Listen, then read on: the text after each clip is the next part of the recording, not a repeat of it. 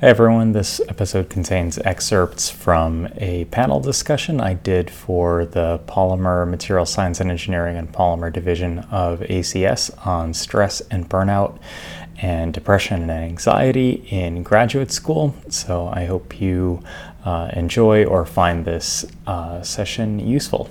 Also, I cut out the original questions and all of the references to uh, other people on the panel. What is your background and how did you become interested in mental health of academic researchers? Good morning, or afternoon, or evening, as the case may be. My name is Darren Lipomi. I'm a professor of nano and chemical engineering at UC San Diego. I'm also the associate dean for students in the School of Engineering. Um, I, uh, I'm a organic materials chemist. All of my degrees are uh, are in chemistry. Um, I've been an ACS member since 2004, I think, um, and I, I uh, really appreciate the fact that this panel is being brought together, um, kind of sponsored by uh, by PMSE and POLY. That's uh, that's great. So an intersection of a lot of things that are very important to me. Um, I became interested in mental health uh, issues in graduate education um, uh, really since I struggled with my own mental health issues and in as, as a graduate student and prior to that. Um, i have a, a, youtube channel and uh, and two podcasts. One of them ideas in stem that i do in collaboration with our uh, idea student success center at uc san diego. The other um, uh, molecular podcasting um, is sort of me and sometimes guests uh, riffing on topics that are important to uh, to graduate students and postdocs and early career researchers. And uh, and mental health is a is a common uh, uh, topic. So, pleasure to be here and uh, looking forward to this discussion. Is there something special about researchers that make them especially susceptible to mental health challenges? I do feel that there's something special about the brain chemistry, uh, neurology, neurobiology about uh, scientists and engineers um, and people who go into research. I think that we uh, are often people that uh, have a, a degree of perfectionism, which often um, is associated with uh, anxiety about uh, circumstances in which you, you may feel imperfect or feel like an imposter. Um, I think, you know, not to toot our own horns as scientists and engineers, that um, maybe there's a slightly above average level of creativity that uh, that uh, people like us exhibit, and possibly also um, exogenous effects like being uh, being bullied for being different when we were in school, or perhaps um, even still for some individuals um, that make us especially vulnerable to uh, to mental health challenges. Um, so there are other issues too, like in grad school, you have a significant amount of financial insecurity, and while we generally have the the impression that that will improve uh, over time um, once you know we have the PhD salary premium. Um, during grad school, it's a real a very real issue, and uh, and a lot of us you know go into debt uh, at the time. Um, and you know I, I don't want to say like boo hoo hoo scientists have it so bad. You know eventually things do get better um, because there are uh, other sources of uh, there are other uh, cohorts within society, other groups within society, people who have uh, working class jobs, um, also people who are um, have the intersection of uh, of being in low socioeconomic status, but also a member of a, of a, a minoritized group um, that have uh, additional layers of of of stress that some of us do not have. But you know, the the, the short answer is there are some uh, some both personality traits and exogenous uh, effects of uh, of of being a graduate student that make us uh, especially uh, vulnerable to these types of uh, to stress and burnout. Just want to add as well the asymmetric power relationship between the student and the and the PI um, and the insecurity that that entails. We often hear that academics are not good at saying no. How do you think about how to say no to people, even about opportunities that um, Another aspect that one might uh, consider is uh, your relationship to the person asking the question. And a lot of times we tend to say yes because we don't want to hurt somebody's feelings or because we feel maybe obligated to this person or we are flattered that they asked us for our uh, for our input. And one of the things that you can do to kind of blunt that uh, that um, uh, you know bias towards say, saying saying yes is you say no but you can also help them in some other way in your response. For example this is not the type of problem to which I can give you the best solution, but maybe this organization or this person or this lab is is closer to your your goals, um, closer to helping you achieve your goals, and uh, they'll be appreciative. Um, sometimes, you know, they may have had a list of people uh, that they're going to ask for something, and maybe you were not the first person on the list, and some people ahead of you had already said no. So it's important to, um, uh, you know, it's possible to, to manage the relationship and end it in a, not end it, but you know, get past that ask in a positive way rather than just feeling like you're saying no i don't have time because you know nobody has time right? Any anytime we say yes we're saying no to some other things that we could be doing with our time. How do you know you are burned out depressed or anxious? Sure. Um, usual caveat: I am uh, I am not a doctor, um, but I would look at some of your normal homeostatic processes like sleep. Are you sleeping enough? Um, is it difficult to fall asleep? Do you wake up too early, or are you sleeping way more than you normally do? Um, do periods of uh, do do do circumstances and events that normally give you joy fail to do so? Um, are you um, are you responsive to your uh, your friends and family, or are you ignoring them? Um, those uh, those are signs that uh, that I would look for.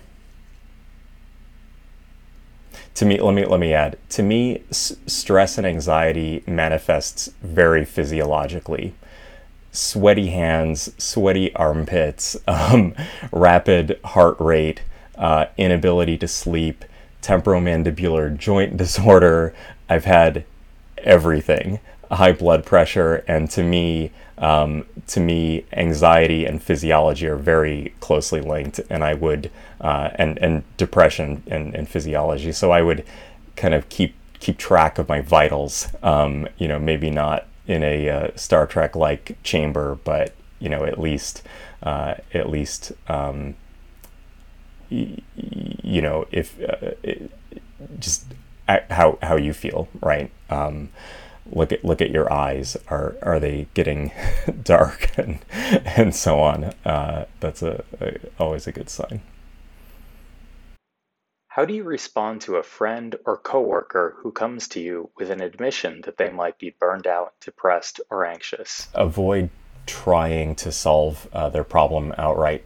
I think a lot of times in relationships, especially for scientists and engineers who are used to solving problems and thinking that everything has a formula or a protocol, um, these problems are not that way, and your uh, your intervention um, without a lot of listening and listening and listening and asking questions can be not only unwelcome but also possibly uh, possibly harmful. Um, so it's it's important to um, to direct the person to the right resources if you're not uh, comfortable or feel qualified um, to uh, to provide advice and probably probably avoid um, you know trying to solve the problem, especially in the first few conversations, right? What are some resources on campus that you can reach out to for coping with anxiety and depression? So universities will have uh, counseling services, um, and those are fantastic, and you should take advantage of them if you if you can. A lot of times they have very long wait wait times, and uh, one I think untapped or unknown resource to graduate students is actually their primary care physician, and it is a lot easier to get an appointment with them if you've already established care. Um, in most cases, at least in my institution, than it is to get an appointment with our counseling and psychological services department. And your uh, your primary care doctor may be able to help themselves, um, and they can also make uh, make referrals. So I think a lot of times people don't see their their their physician as a uh, as a mental health professional, but they do have training and you know psychiatric residency, um, and they do know a lot more than you might think they do. What are some self care routines you do as alternative coping strategies for stress, burnout, and other mental health challenges? I don't want to gloss over counseling and other things that you could do because I think medicalized interventions, um, they may seem scary, uh, like uh, counseling and to a greater extent psychiatric medication. Um, in my particular case, it is absolutely vital that I have those things or have had had those things or have some of them now, um, or I would uh, not be. Uh, um, functional such as my level of function is. um, but in terms of non uh, non medicalized uh, self care routines, um, I at times have been a, a meditator, not so much recently um, because of time, ironically, but when you feel like you don't have time, that's when you most need to do it. Uh, I try to exercise, and I also try not to compound my uh, my stresses. So if I'm stressed out, I really do try not to, um, you know, sit on the couch instead of getting up and moving my feet, or you know, eating a whole package of Oreos, which I have done in the past, and that just compounds my uh, my misery because then I'm anxious and depressed about two things instead of one, or let's say n plus one things instead of n. How do you cope with a mental health challenge or another negative situation that arises because of your relationship with your advisor? We want to avoid a scenario in which we have a, an advisor that is known to be abusive.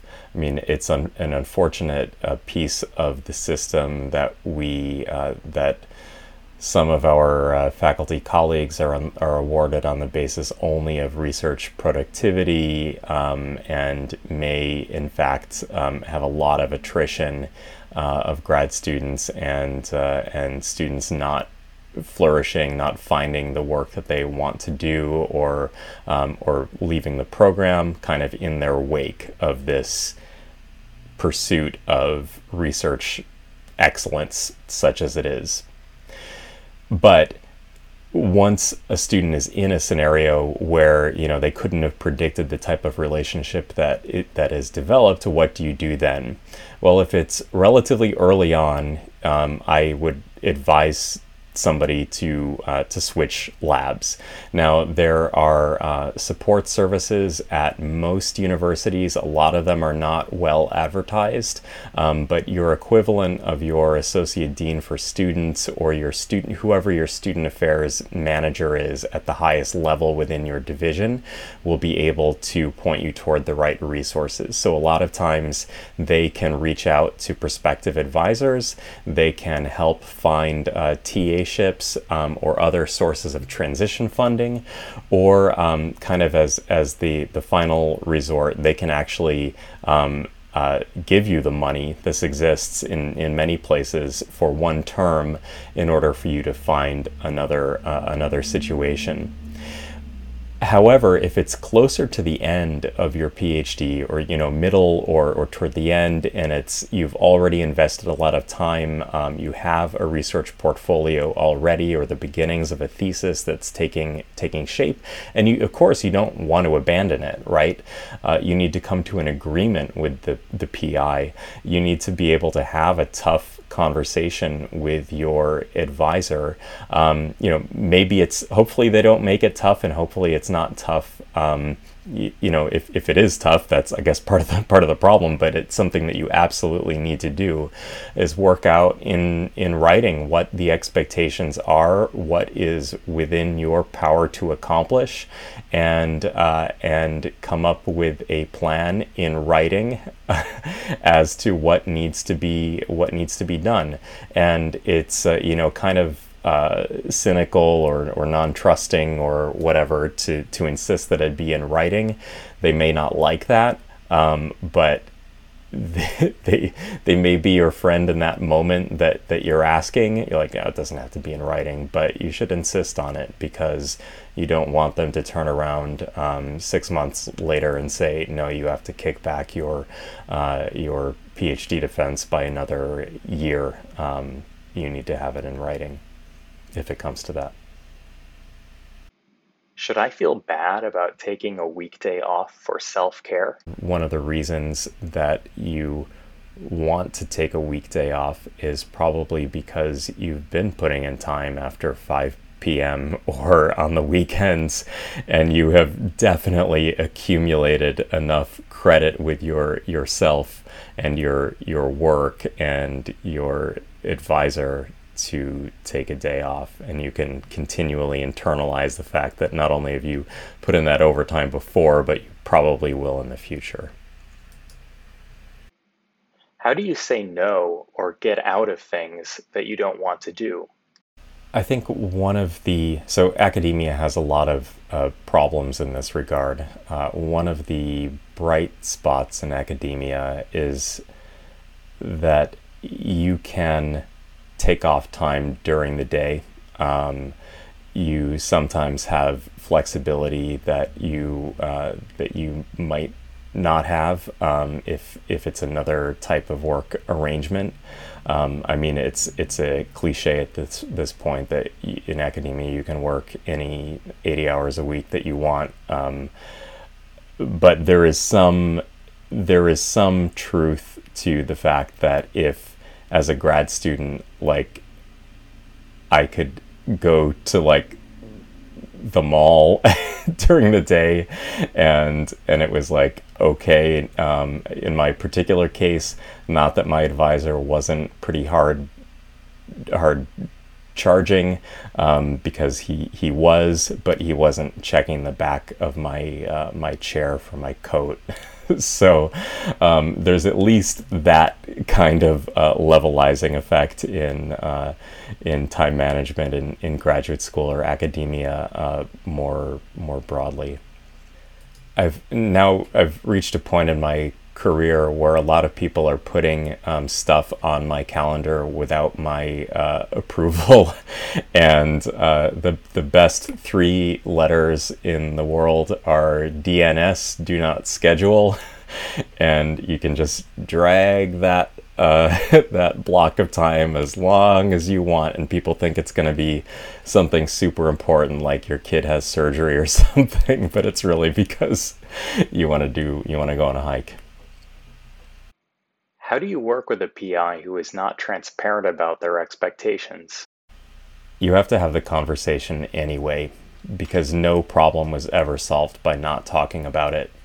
And these uh, these people, these PIs who are not transparent about their expectations, they need to be held to account, and they need to know not just for you, but for future students that this is the expectation that students have of them that that uh, that plans be as co- science isn't you know concrete, but that the plan be um, as concrete as it can be given the constraints of you know the way that the natural world works and sometimes doesn't bend to our uh, our wishes.